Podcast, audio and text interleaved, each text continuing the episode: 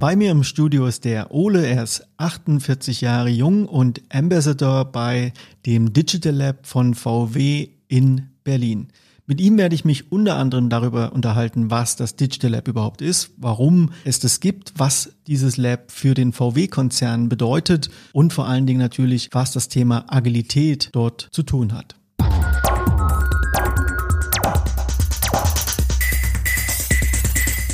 Hallo Ole, schön, dass du da bist. Christian, vielen Dank für das Jung, das äh, freut mich. Je älter man wird, desto mehr freut einen das. Ja, Ole, sag mal, warum braucht V W denn ein Digital Lab? Ach, V W braucht gar kein Digital Lab. Was V W braucht, sind Software Development Center und das sind wir. Ähm, Digital Lab klingt ein bisschen besser, auch am Anfang, wenn man sowas Neues starten will. Aber ich sage schon immer, dass wir ein S D C sind, ein Software Development Center. Und alles, was wir jetzt neu aufbauen, weltweit in Lissabon, Barcelona, in Ingolstadt, Wolfsburg, wo auch immer, hier in Dresden, sind S D Cs, Software Development Center. Denn was wir machen, ist Software entwickeln und Produkte bauen. Und warum braucht V W das? Weil V W sich wandelt von einem der größten Automobilhersteller hin zum größten Mobility Provider und damit auch zu einer der größten Softwareunternehmen der Welt. Und deswegen stellt sich die Frage gar nicht, natürlich braucht V W das, weil V W gute Software entwickeln wird und muss in der Zukunft. Bevor wir vielleicht mal mehr darauf eingehen, was das in der Konsequenz eigentlich bedeutet und warum sich dieses Paradigma so rasant wechselt, interessiert mich aber erstmal, wie bist denn du eigentlich dahin gekommen? Was ist denn so dein Weg? Ja, ich habe das neulich, glaube ich, auch bei Twitter mal geschrieben. Da gab es dieses ähm, T drei N, diese Frage, ähm, wer hat schon mal ohne Plan B gekündigt? Und ich habe ganz laut gerufen, ich, weil ich war ähm, lange Zeit Regisseur beim Fernsehen und Produzent. Oder Producer heißt das, Executive Producer, und war in der Geschäftsführung von einem großen Medienunternehmen, der Fernsehwerft in Berlin. Und das hat viel Spaß gemacht bis zu der Zeit, wo ich keine Lust mehr hatte auf Fernsehen. Und das lag gar nicht an irgendjemandem, da war niemand schuld, sondern ich hatte das Gefühl, ich habe da alles gemacht. Ich war im Non-Fiction-Bereich, ich habe keine Fiction gemacht, also Serien, Filme oder so. Da wäre noch eine Menge gewesen, aber da fehlte mir einfach alles für. Und deswegen ähm, habe ich gesagt, ich will mal was Neues probieren. Meine Tochter ist erwachsen, ich kriege das hin finanziell. Ähm, ich muss kein Haus abbezahlen. Ich habe mir das nie in meinem Leben so hingelegt und war nicht unabhängig. Aber ja, ich habe gedacht, wird schon was passieren. Und lustigerweise bin ich sehr überrascht worden von meinem Netzwerk. Denn viele Leute wollten sich mit mir unterhalten. War mir gar nicht klar, warum. Ähm, habe ich dann aber gemerkt. Und einer davon war der Jochen Scherl. Und Jochen ist ähm, einer der Gründer vom Digital Lab. Ähm, ist jetzt auch unser Office Director immer noch. Also eigentlich der einzige, die einzige Führungskraft nominell in dem Digital Lab. Und Jochen hat mit mir bei dem, bei dem berühmten Bier gesprochen und gesagt, du, ähm, wir wollen dich mal fragen, ob du nicht Lust hast, bei uns zu arbeiten.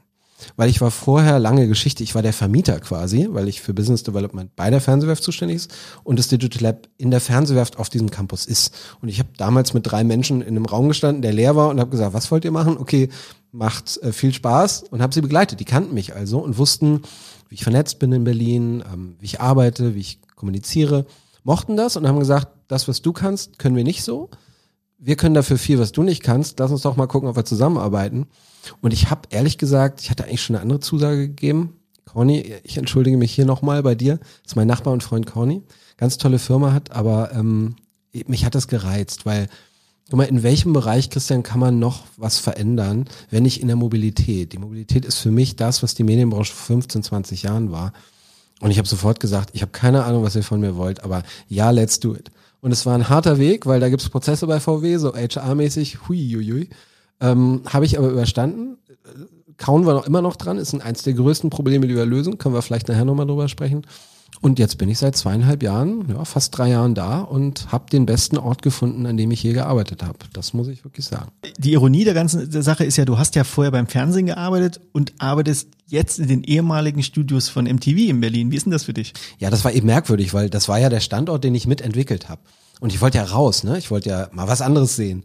Ähm, ich liebe den Standort dabei. Ich habe den ja auch mit geprägt und ähm, das ist ein, einer der tollsten Standorte überhaupt. Ich weiß nicht, ob du mal da warst, komm gerne mal vorbei. Das ist direkt an der Spree, das ist ein altes Hafengebäude. Das ist ein Traum, da zu arbeiten. Ähm, ja, und dann war ich da und war plötzlich nicht mehr der Typ von der anderen Seite, sondern der auf der Kundenseite von dem Kunden, und das war irgendwie ganz komisch, auch für meine Ex-Kollegen. Aber mittlerweile ist es äh, anders für mich. Ich komme da anders hin jetzt. Ich glaube, das hat einfach damit zu tun, Ähm, da sind andere Leute, ein anderes, und es hat nichts mehr mit meinem alten Leben zu tun. Also ist kein Problem. Du hast jetzt gesagt, du, du hast ja eigentlich gar keinen Background in Softwareentwicklung und zugleich arbeitest du ja für einen Softwareentwicklungsstandort und prägst das ganze Thema ja dort auch. Wahrscheinlich auch sehr stark in dem Bereich Kultur und Zusammenarbeit. Du hast ja vorhin schon gesagt, ihr wollt nicht mehr einfach nur Autos bauen, beziehungsweise der V W-Konzern möchte nicht einfach nur Autos bauen, sondern ihr wollt ein Mobilitätsdienstleister sein. Und dazu braucht ihr natürlich Lösungen, digitale Lösungen, Softwarelösungen. Vielleicht mal ganz kurz, was macht ihr ganz konkret? Also erstmal noch ganz kurz eingesprungen. Ich bin zwar kein Softwareentwickler, war ich auch nie, werde ich auch nie sein. Hat mir ein Kollege lustigerweise jetzt Python beigebracht, finde ich total geil. Aber ich war immer schon ein Tech-Freak und ich war immer schon jemand, der Bock hatte auf diese ganzen Sachen und da war und äh, unter anderem auch beteiligt war an der ähm, Automatisierung von N vierundzwanzig damals. Ein riesen Automatisierungs- und Digitalisierungsprojekt. Also da war immer eine Affinität. Jetzt bin ich an dem Ort, wo wirklich Software entwickelt wird, von Experten, von wirklich tollen Leuten und Expertinnen vor allen Dingen auch. Und was wir machen, wir haben so angefangen, dass wir gesagt haben, wenn jemand unsere Produkte, die wir in unserem kleinen Lab ähm, entwickeln wollen, wenn die jemand benutzt, dann sollte die jemand benutzen können. Und der sollte nicht drüber nachdenken oder die, wie logge ich mich da ein? Ähm, was passiert mit meinen Daten? Wer bin ich überhaupt? Und ähm, wir mussten ja irgendwo die Daten herkriegen. Das heißt, das Erste, was wir gemacht haben, ist, wir haben uns überlegt, wie kann man denn eine Login-Möglichkeit schaffen, die jeder ganz einfach benutzen kann, ohne drüber nachzudenken, ist das jetzt kompliziert oder nicht. Ich plaudere mal aus dem Nähkästchen, ich allein als V W-Mitarbeiter habe so unfassbar viele Kombinationen von Logins, die ich mir merken muss. Das ist die Hölle, wenn wir das schon unseren Mitarbeitern zumuten. Wie sollen wir das mit unseren Kunden in Zukunft machen, die Mobilitätsplattformen von uns benutzen wollen, wo es da draußen ja auch noch andere gibt?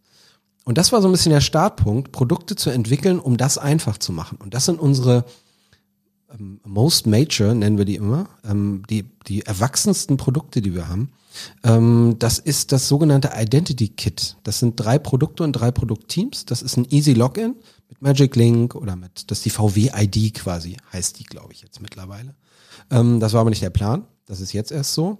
Ähm, dann das Consent Management, also Datenschutzgrundverordnung. Weiß ich nicht, wie firm deine Zuhörer sind, aber großes, großes Thema.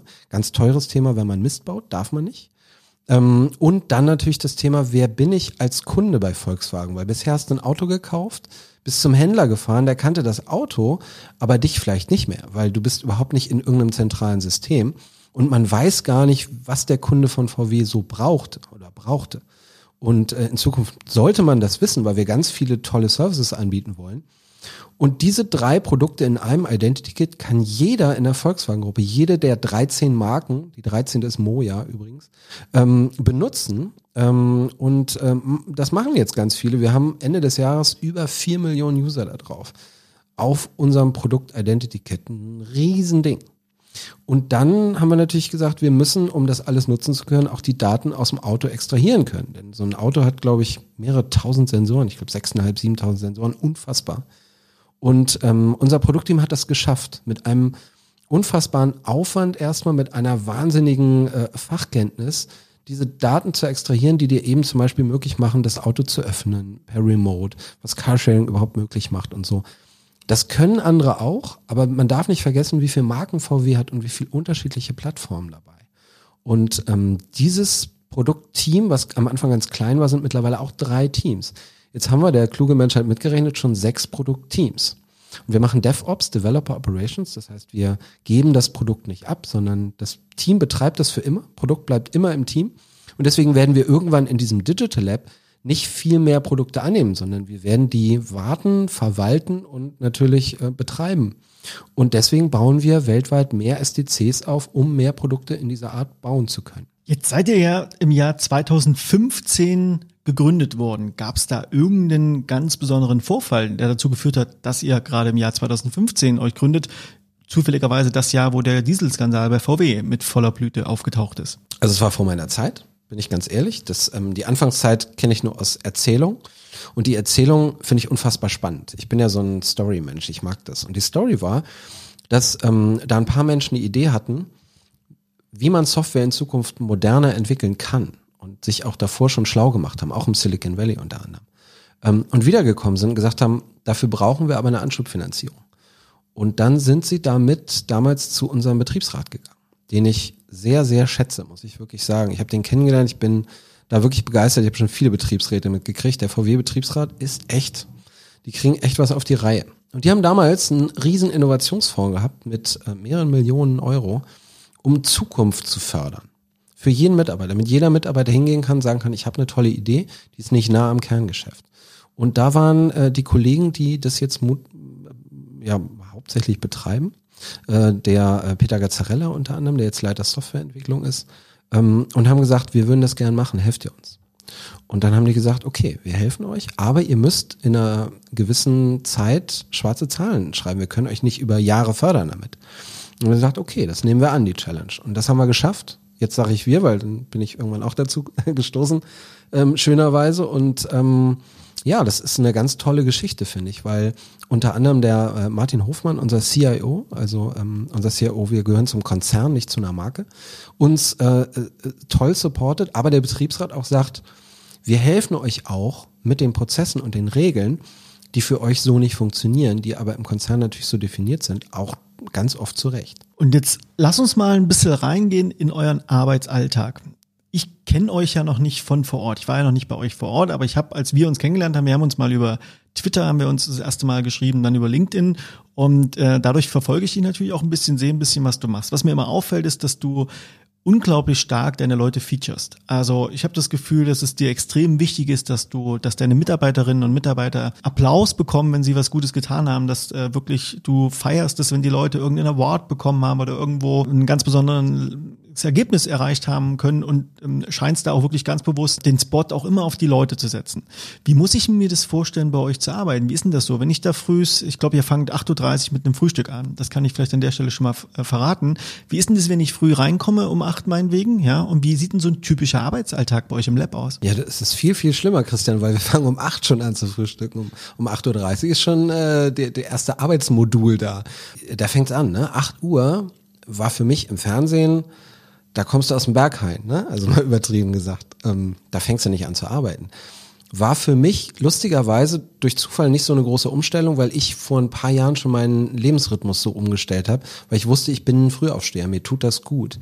Ich bin da frischer. Ich, wenn ich um elf anfange und dann bis zweiundzwanzig Uhr gehen, das bin nicht ich. Deswegen, mir kam es zugute, für viele, gerade Entwickler, ist es eine Riesenumstellung. Ähm, dazu kommt, wir fangen um acht Uhr an zu frühstücken. Also da gibt's Frühstück, wir sind sechzig Leute im Moment, da ist nicht jeder da, das ist freiwillig. Jeder, der Bock hat. Ähm, wir machen das, weil wir in der Art, wie wir arbeiten, ähm, in einem Balanced Team so miteinander umgehen, dass man grundsätzlich sich erstmal mögen muss und wissen muss, wie ist der andere drauf. Und wo kriegt man das besser mit als beim Frühstück? Das kriegen wir alle in unseren Familien wahrscheinlich mit. Zu Hause frühstückst du sonntags, samstags und sagst, wie geht's dir, wie war die Woche und so, du interagierst.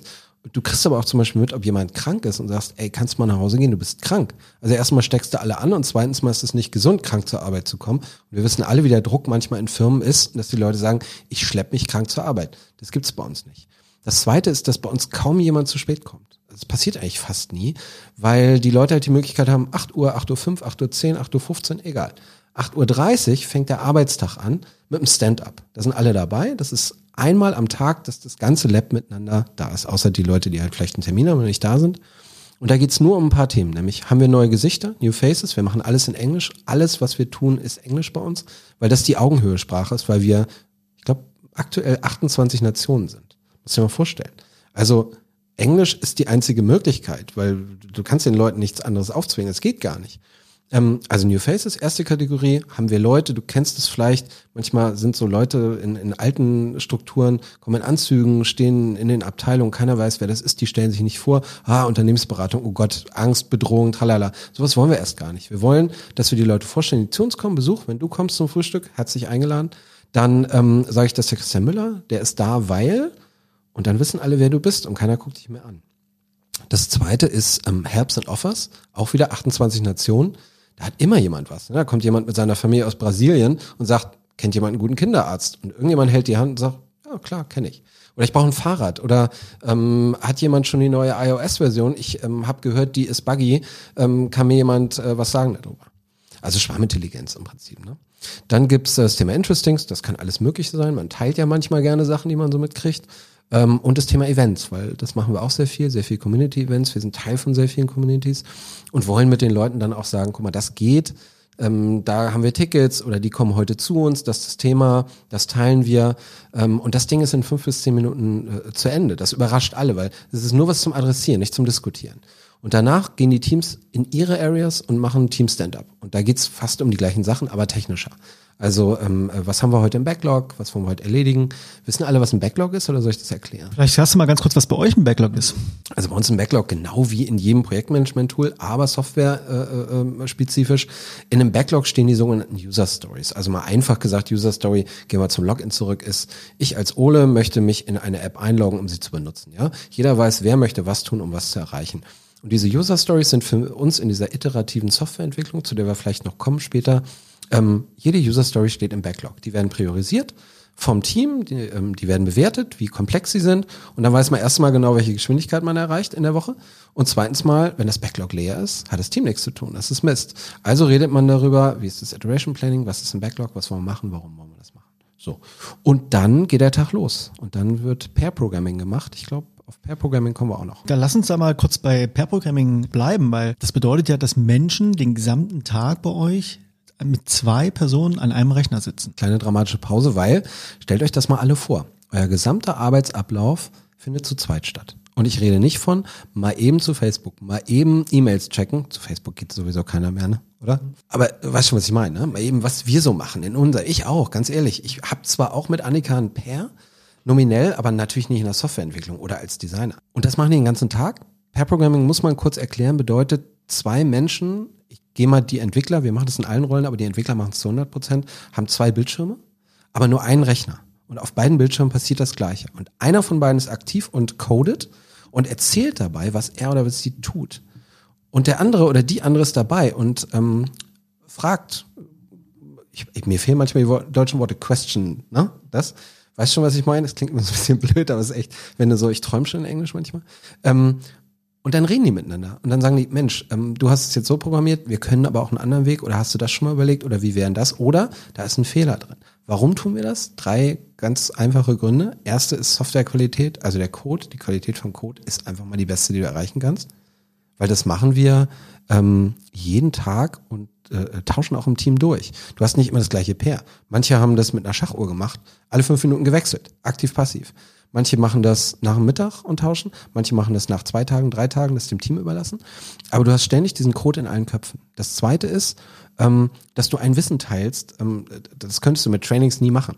Das heißt, ähm, es gibt ja bei Code, genau wie bei Weltsprachen, ganz, ganz viele Sprachen. Go, Python, Kotlin, Java, alles Mögliche.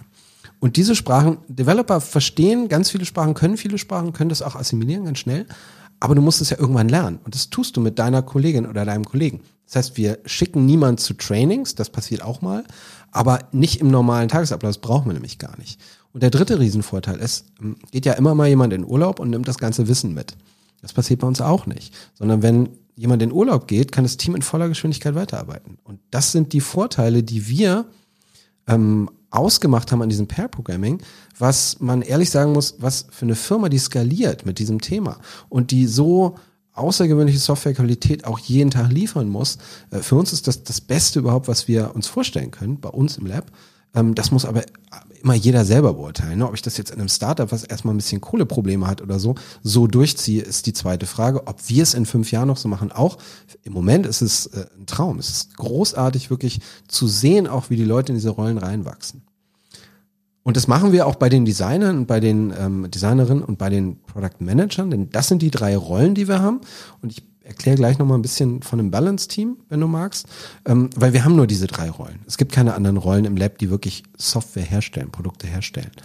Und die Designer machen das, würde ich mal sagen, so fünfzig, sechzig Prozent, Product Manager auch. Gibt auch mal Product Manager, die alleine anfangen und dann kommt ein Pair dazu, wenn das Produkt ähm, erwachsener wird oder mehr User hat. Jetzt habe ich dich ja ein bisschen rausgerissen bei der Stelle Pair Programming. Ja, du hast jetzt auch schon diese Rollen angedeutet. Vielleicht, bevor wir weiter erstmal mit eurem Tagesablauf machen, mal eine kurze Nachfrage. Wenn du sagst, ihr macht ja Pair Programming, Microsoft macht das ja mittlerweile auch schon seit mehreren Jahren, das ist ja auch erstmal ziemlich teuer. Das ist die, der eine Aspekt, aber ich glaube natürlich unterm Strich gleicht sich das am Ende wieder aus, weil die Skalierungseffekte, die du dadurch bekommst, die sind natürlich viel, viel wertvoller als das, was ich vielleicht initial an Geld, mich das Ganze mehr kostet, weil zwei Leute an einem Rechner sitzen. Aber die Frage, die sich mir natürlich sofort aufdrängt, der Markt, der Softwareentwicklermarkt, der ist natürlich jetzt auch nicht gerade ähm, unendlich groß. Und du hast ja im Vorgespräch auch gesagt, ihr macht ja Produktentwicklung für Erwachsene. Das heißt, bei euch werden wahrscheinlich tendenziell eher nicht die Leute anfangen, die ganz frisch vom Studium kommen, sondern wahrscheinlich die Leute, die ein paar Jahre Berufserfahrung haben. Das heißt, wie bekommt ihr die Leute überhaupt, die ihr braucht? Also die fangen vielleicht nicht direkt im Digital Lab an, nee, definitiv, aber wir wären ja schön blöd, wenn wir sagen, V W ist nichts für euch. Ähm, ihr kriegt ja die Riesenkampagne auch mit, die gerade ähm, von Volkswagen gefahren wird, die ich ähm, auch sehr gut finde, Hello Possible. Ähm, natürlich müssen wir Orte schaffen für jeden, weil du sagst es, der Markt ist so umkämpft, versuche ich eigentlich nicht mehr zu sagen, weil wir neulich so ein tolles Lunch and Learn hatten über Gewalt in der Sprache, fand ich so beeindruckend. Also der Markt ist sehr, sehr, sehr heiß ähm, Mann, umstritten, mir fällt nicht umworben, ja, was auch immer. Ähm, das heißt, da gibt es viele Menschen, die Software-Developer einstellen und verdammt gute Arbeitsmöglichkeiten haben für die. Ähm, wir, bei uns kommt noch was dazu, Christian, und das ist ein Riesenthema. Ähm, wir wollen, dass die Leute bleiben. Wir wollen nicht, dass die mal eben in drei Monaten Karriere machen, dann den nächsten Schritt machen, dann nach Vancouver wollen, dann nach sonst was, dann wiederkommen, dann E-Commerce, dann das machen. Nee, wir wollen, dass die Leute an den Produkten bleiben für lange Zeit. Jetzt gibt's auch Kulturen, die ähm, bei denen bist du ein Loser in der Familie, wenn du länger als ein Jahr irgendwo in der Firma angestellt bist. Das dürfen wir alles nicht vergessen. Ähm, das lernen wir ja auch als Volkswagen, sagen wir mal ganz ehrlich, oder auch als deutsche Firmen lernen wir das ja alles gerade.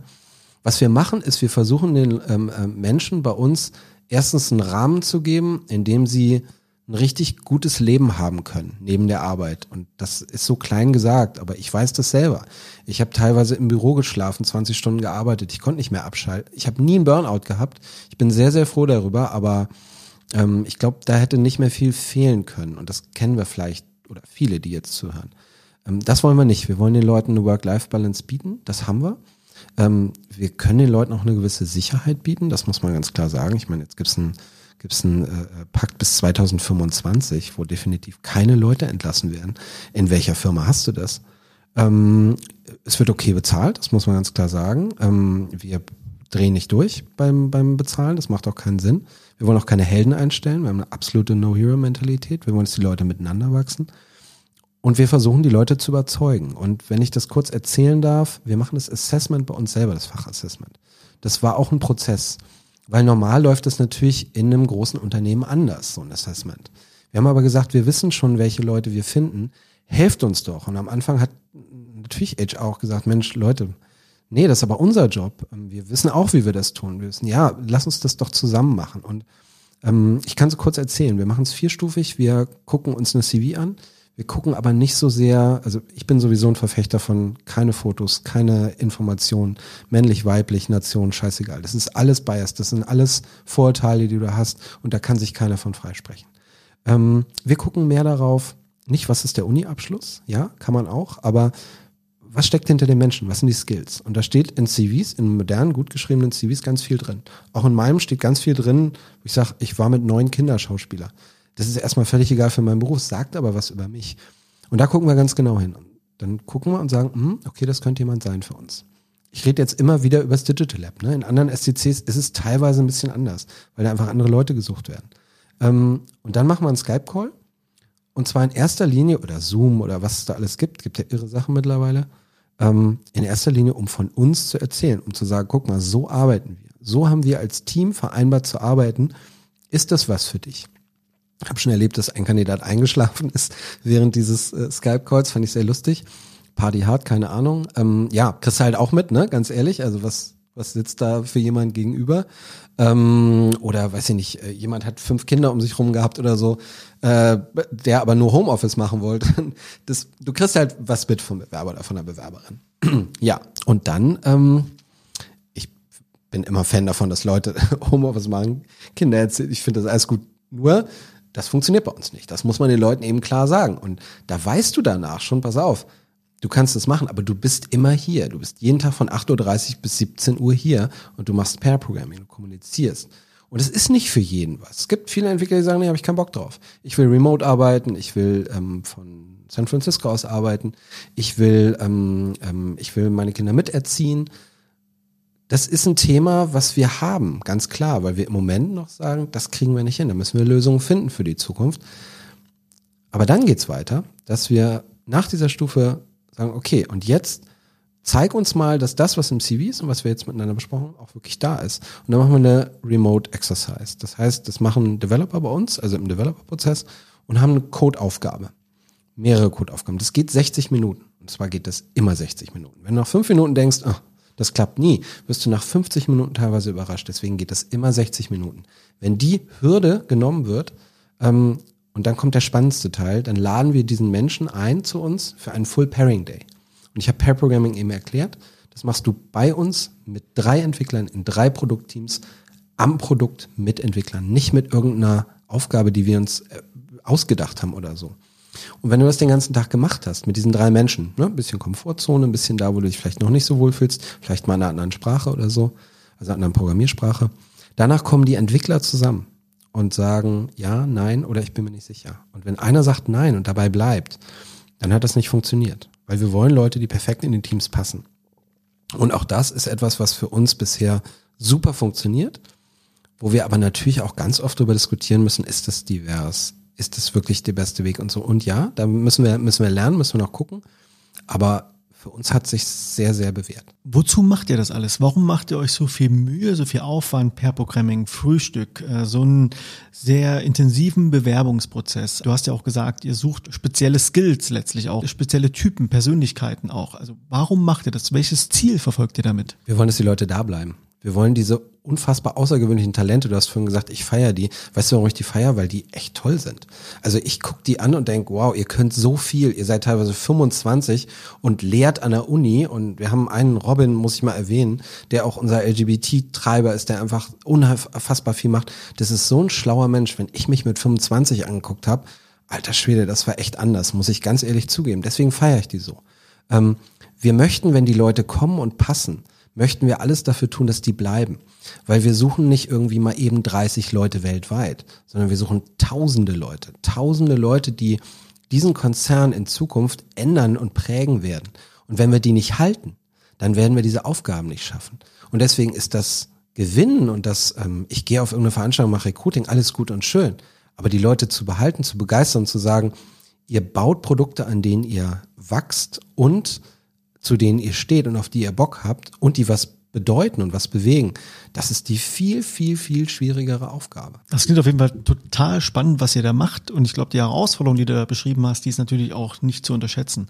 Lass uns mal von dem Prozess, wie ihr das macht und warum ihr das macht, mal ganz konkret in die Praxis kommen. Wir haben ja vorhin gesagt, wir sind also beim Pair Programming stehen geblieben, jetzt haben wir uns den Recruiting-Prozess ein bisschen angeschaut, aber ihr habt euch ja so einen agilen Modus gegeben, ihr habt euch da selber agiles Arbeiten entwickelt für euch, was eure Herausforderungen, eure Prozesse besonders gut unterstützt. Und wir haben auch im Vorgespräch gesprochen, naja, am Ende, ihr macht nicht nur Produktentwicklung für Erwachsene, am Ende ist es auch Agilität für Erwachsene. Was muss man sich darunter vorstellen? Was ist denn eure Form von Agilität? Wir wollen uns nicht dafür feiern, was wir für geile Methoden machen. Das ist nicht wichtig, sondern die Methode muss funktionieren für die Leute und muss zum Ziel führen. Ähm, Scrum hat für uns im Digital Lab nicht funktioniert. Das darf, haben wir uns entgegen. Warum? Wir, ja, wir nutzen Scrum-Elemente, wir machen eine Retro, machen sie aber ein bisschen anders, nicht so moderiert. Ähm, was wir zum Beispiel nicht machen, sind Sprints ähm, in den klassischen äh, Teamzyklen der Softwareentwicklung, weil wir jeden Tag was am Produkt ändern wollen. Wir wollen uns nicht committen für eine Woche, zwei Wochen, wie auch immer, sondern wir wollen jeden Tag was ändern können. Und dafür ist Scrum uns zu eng gewesen. Wir haben diese Rolle des Scrum Masters, des Agile Coaches nicht, wir haben nicht jeden Tag die Notwendigkeit gesehen dafür, ähm, weil das einfach mit diesem Balance Team wunderbar klappte. Und deswegen haben wir uns für äh, Extreme Programming ähm, entschieden als Methode. Und im, im Fokus von Extreme Programming, ich weiß nicht, wer sich damit mal beschäftigt hat, ich habe ein sehr tolles Buch gelesen, können wir vielleicht auch nochmal verlinken, ähm, am Anfang, bevor ich da angefangen habe, ähm, steht Pair Programming, ganz klar, und Test-Driven Development. Und auch das, ich hatte keine Ahnung, was das ist, ist eine ganz spannende Geschichte, weil es gerade dieses Klischee von einem Entwickler eigentlich ähm, konterkariert. Ähm, wenn bei uns ein Code geschrieben wird, wird erst der Test geschrieben. Und er wird zum Beispiel bewusst gefailt. Das heißt, es wird bewusst erstmal etwas in den Abgrund geritten mit dem Code, um zu gucken, warum und was passiert ist.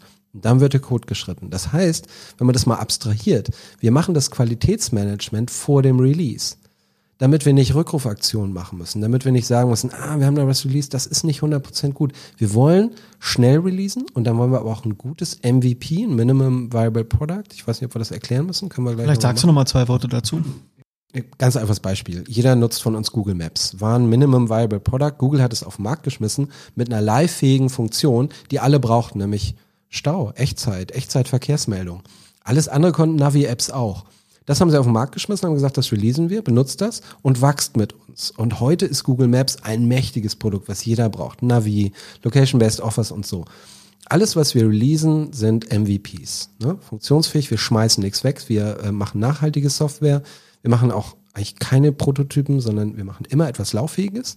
Das wird schnell released und dann immer weiter verbessert. Continuous Delivery gehört dazu. Das heißt, wenn ein Feature neu kommt, wird es direkt live in den Dienst integriert. Das heißt, ihr macht Continuous Delivery und wahrscheinlich auch Continuous Integration demnach. Ganz genau. Okay.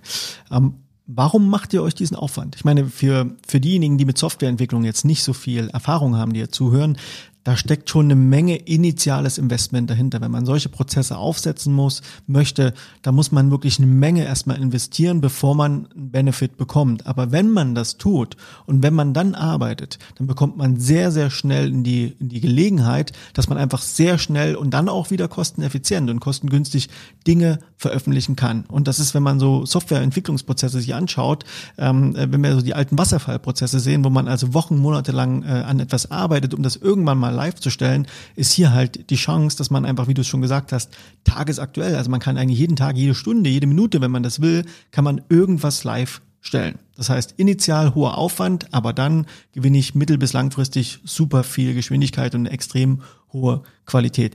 Aber was hat euch dazu geführt, euch statt mit Scrum zum Beispiel mit Extreme, Extreme Programming zu beschäftigen und euch am Ende so einen maturen Prozess zu geben, auch so ein matures Arbeitsumfeld zu geben? Wir haben das natürlich alles selber erfunden. Haha, natürlich nicht.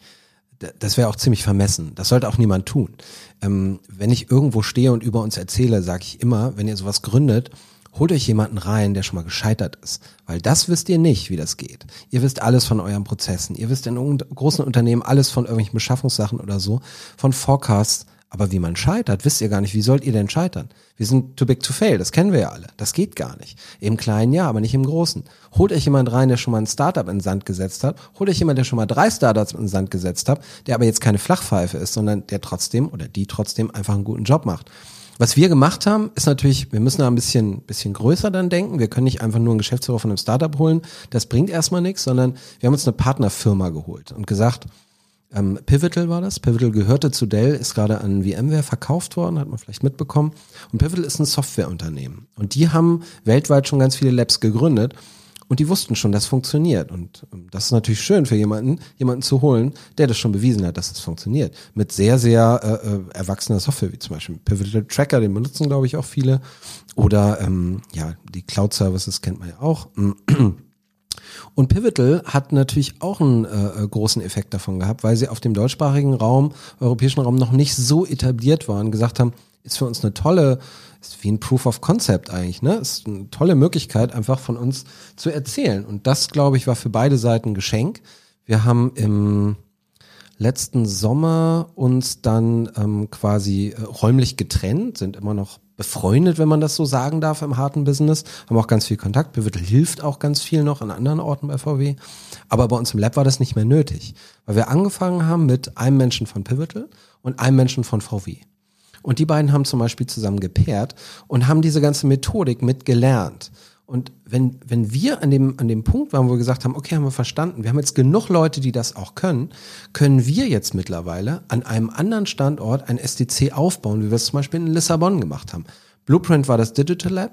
In Lissabon wird es genauso eins zu eins gemacht wie bei uns in Berlin, mit allen Erfahrungen, mit Menschen wie dem Stefan Gotthard, der ähm, lange mit mir zusammen das gemacht hat, als Ambassador, der erste Ambassador auch in diesem Lab war und der mittlerweile Office Director in Lissabon ist und dieses Team mit ähm, einem Kollegen zusammen ähm, aufbauen konnte, hat sich unsere Happiness Managerin Cassie geschnappt. Die ist nach Lissabon auf, ausgewandert und hat gesagt, ich baue das mit dir zusammen auf. Ist natürlich eine mega schöne Geschichte, die jetzt nicht am Ende ist, sondern gerade am Anfang. Und ähm, insofern, glaube ich, sind wir jetzt so weit, dass wir ganz viel wissen, immer noch am Anfang des Weges sind und jetzt alleine lernen können. Und Pivotal hilft anderen, die einfach von komplett Null anfangen müssen. Aber äh, jemanden dazu zu holen, der einfach weiß, wie das geht, bitte tut das. Wenn ihr das nicht tut, seid ihr wahnsinnig.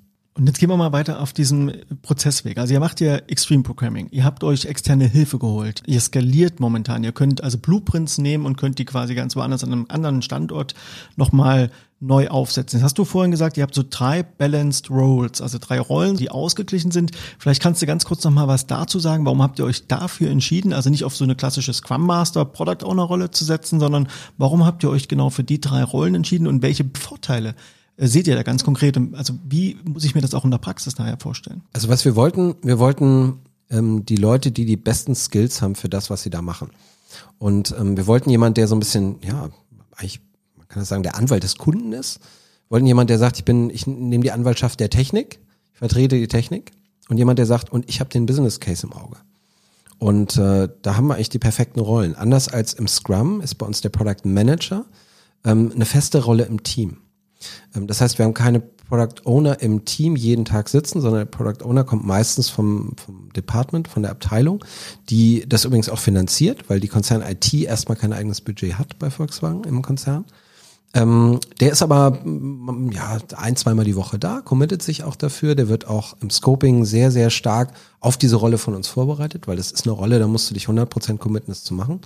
Aber die Rollen im Team sind der Product Manager, ähm, äh, Designer, wir nennen die eigentlich nur noch Product Designers, sind U X U I Designer, aber warum soll man das irgendwie mit dem Wording machen? Das sind Designer, die machen User Research, die können Logos, die können alles Mögliche machen.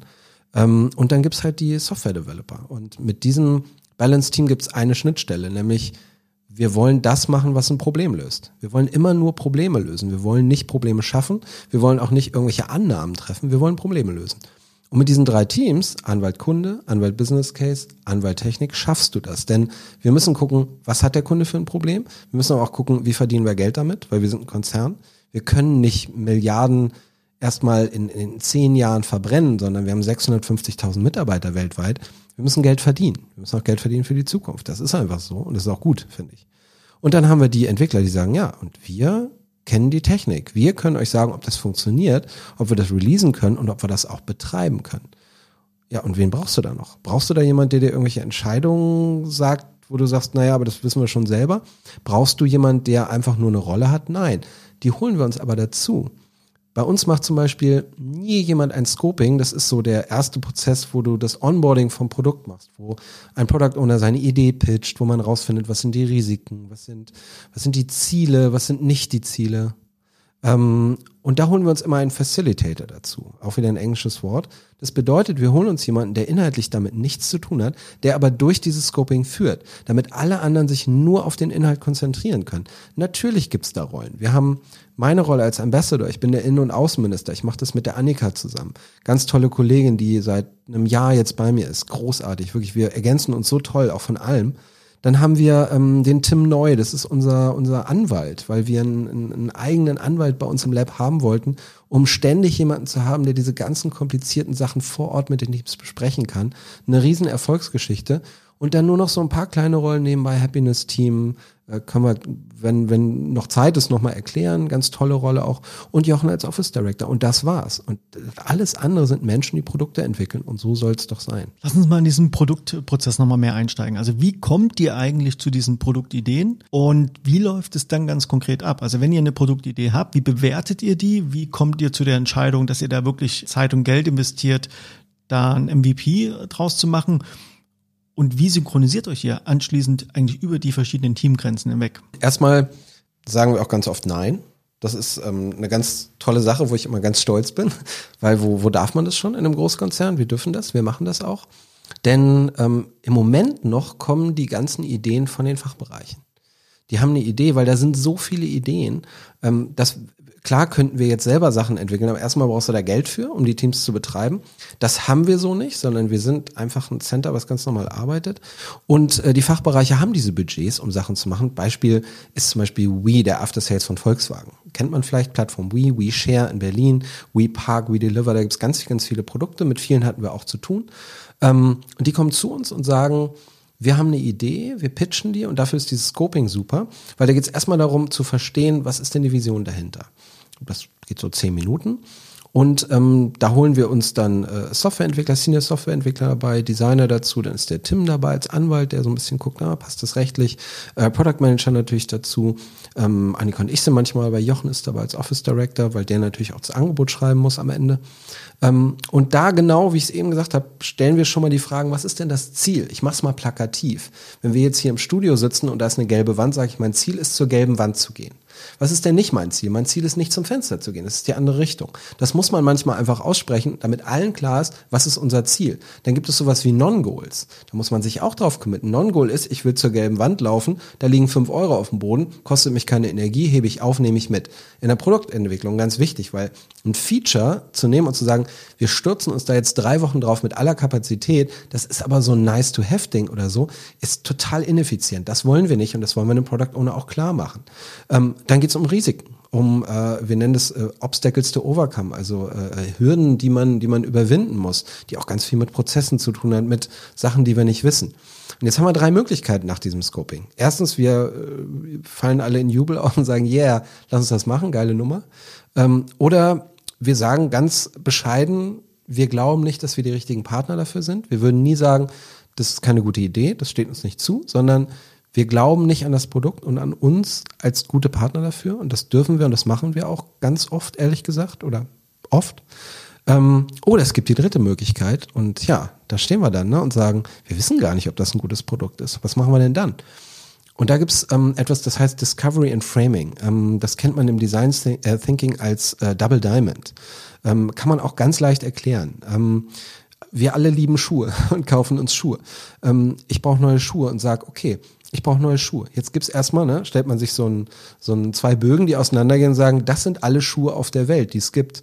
Oh Gott, aber was will ich denn? Naja, was will ich? Ich will Sportschuhe, ich will Sneaker und eigentlich mag ich ja gern, wenn sie weiß sind.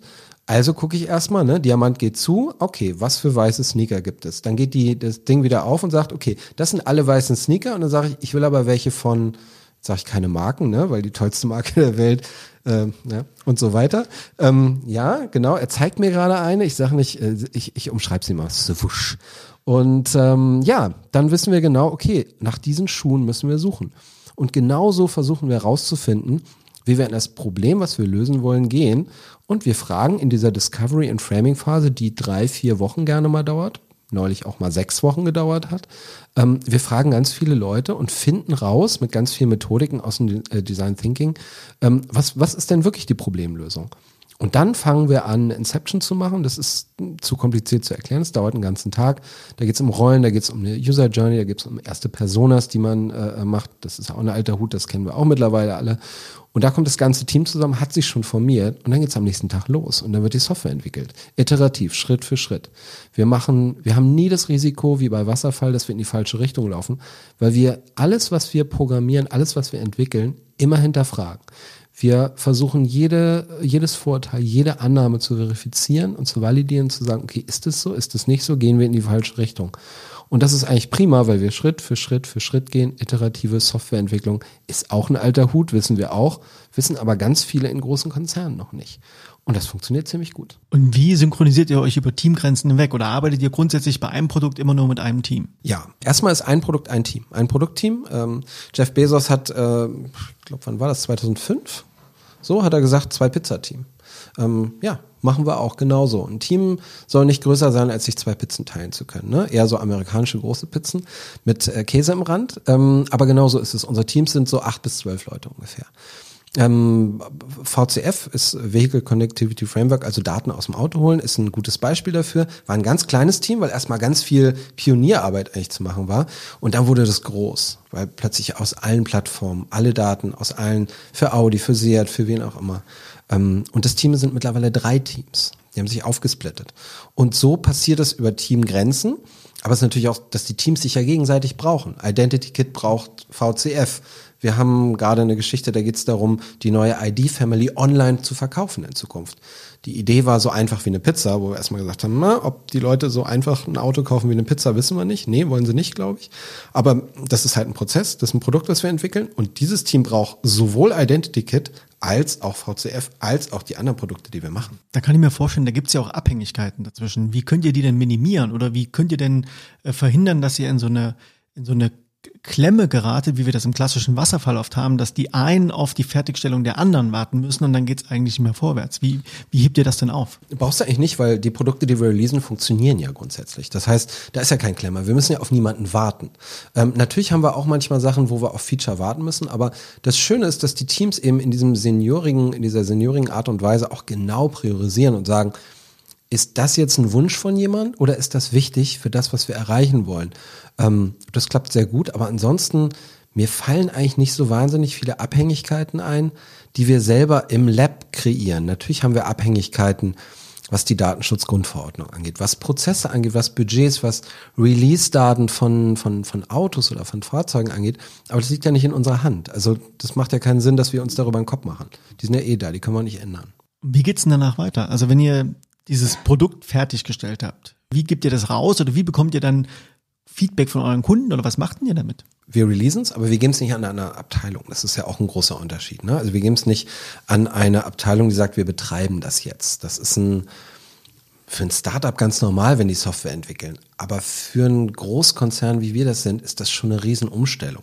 Weil da gab es ja mehrere Abteilungen, die auch alle ihre Berechtigungen haben und hatten, die das ganz anders gemacht haben. Das ist erstmal neu, das heißt Developer Operations, was ich vorhin erklärt habe, das Produkt bleibt für immer im Team, für immer, immer, immer, solange es läuft. Gibt auch Produkte, die irgendwann eingestellt sind, weil sie halt keinen Sinn mehr machen. Ähm, das ist erstmal wichtig dabei, das heißt, der Betrieb liegt bei uns und das Gute ist, wenn jemand etwas entwickelt und auch betreibt, weiß man auch, wenn da ein Fehler ist, wie man das lösen kann. Und das übrigens Ähm, bricht auch diese Arbeitszeiten auf, ne? Also bei uns gibt es auch Rufbereitschaften. Bei uns gibt es auch ähm, sicherlich mal ein Produkt, wo wir für den chinesischen Markt entwickeln, wo wir uns umstellen müssen. Müssen wir halt lernen. Aber es macht keinen Sinn, jetzt das zu überlegen und alles umzustellen, sondern wir machen es, wenn es soweit ist. Ähm, ja, wir machen ständig User Research. Also wir haben als Beispiel, als We Deliver für We entwickelt wurde, in ähm, zwei S D Cs. Es gibt in Berlin Software Development Center, eins direkt bei der Marke Volkswagen mittlerweile. Ähm, da haben wir als Beispiel fünfzig Polos da gehabt, ähm, haben das zusammen mit D H L damals gemacht. Äh, und drei Monate lang konnte sich jeder, hättest du auch machen können, sich bewerben können, ähm, diesen Polo zu testen mit dem System We Deliver drin eingebaut, nämlich Pakete in den Kofferraum liefern zu lassen. Und das wird jetzt released in den neuen äh, ähm, V W-Modellen nach und nach. Im neuen Passat kriegst du das schon dazu. Ähm, und natürlich haben wir da ganz viel Stresstests gemacht, ne? Wir haben den D L-Menschen mal ganz woanders hingeschickt. Wir haben einfach mal gesagt, der Kofferraum geht nicht auf, wie gehen wir damit aus? Dass wir, wenn wir das releasen und wenn wir wissen, das soll jetzt ein Kunde benutzen, dass das erstmal nach unserem Wissen und Gewissen perfekt funktioniert. Und dann, ich meine, das ist Softwareentwicklung, dann lernen wir dazu und dann sagen wir, aus dem M V P wird das und das und das und das. Also macht ihr keine Embedded-Softwareentwicklung, sondern ihr könnt over the air sozusagen nachträglich Updates dort ausliefern, was, wie ich finde, glaube ich, ein Novum ist. Das ist noch nicht so lange der Standard in deutschen, bei deutschen Automobilunternehmen. Naja, in, im Auto ist das ein anderes Thema, ne? Aber da bin ich ganz ehrlich, da berühre ich zu viele Bereiche, die mir nicht zustehen, darüber zu reden. Das ist ein großes Thema. Das ist etwas, was Tesla macht und was, ähm, ja, was, glaube ich, Vor- und Nachteile hat, große Risiken auch birgt. Wir müssen immer an eins denken, die Daten gehören den Nutzern, die gehören nicht uns. Die sagen uns, welche Daten wir nutzen dürfen.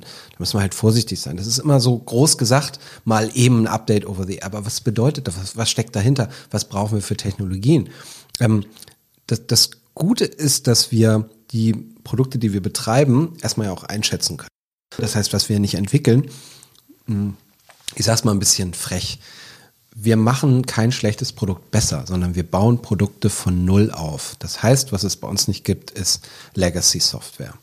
Ähm, wir machen nicht eine Software, die irgendwie so, äh, so halb funktioniert oder wo alle nicht so richtig zufrieden sind, mal ein bisschen besser. Das machen wir nicht. Wir bauen Software von Null neu auf.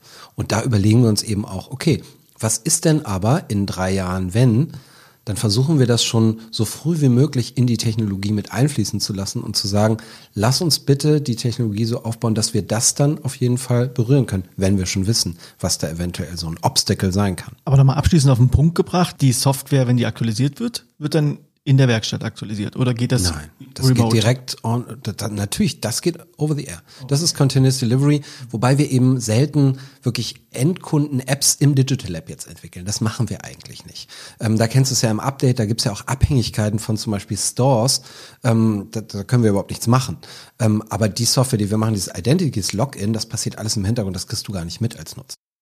Ole, ich habe die letzte Frage an dich. Was ist in deinen Augen eigentlich eine gute Führungskraft? Für mich ist die beste Führungskraft die, die weiß, wer im Team am besten was kann.